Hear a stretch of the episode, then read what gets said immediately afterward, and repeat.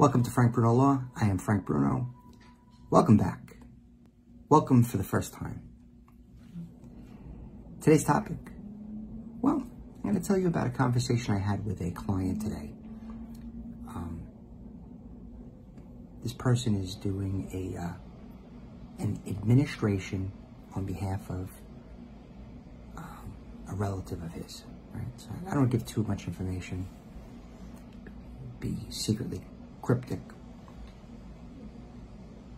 But the sum and substance of this is that the person that's my client has a safe deposit box.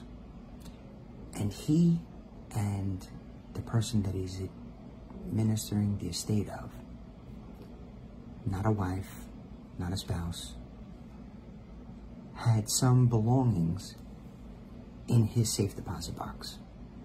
It was actually a joint box. So upon the death of the individual, my client still has a key. Can you go into that box and take the belongings out? Well, I've had situations where, upon disclosing to the bank that one joint holder of the safe deposit box had passed away, the bank froze the account, uh, froze the box, and didn't let them open up the box without permission of the court. So, what you should, what should you do? Should you go to your box and open it up because it's yours? Well, the idea, the inclination would be to go into the box and take out what's yours and leave what belongs to the other person in the box.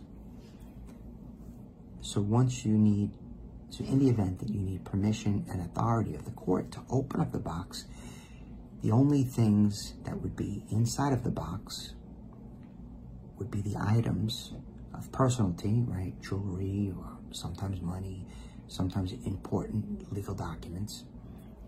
Those, those items that remain in the box would be the ones that belong to the deceased person because it doesn't really make sense to have your belongings in there should you need to open up the safe deposit box in front of a bank representative because they take an inventory.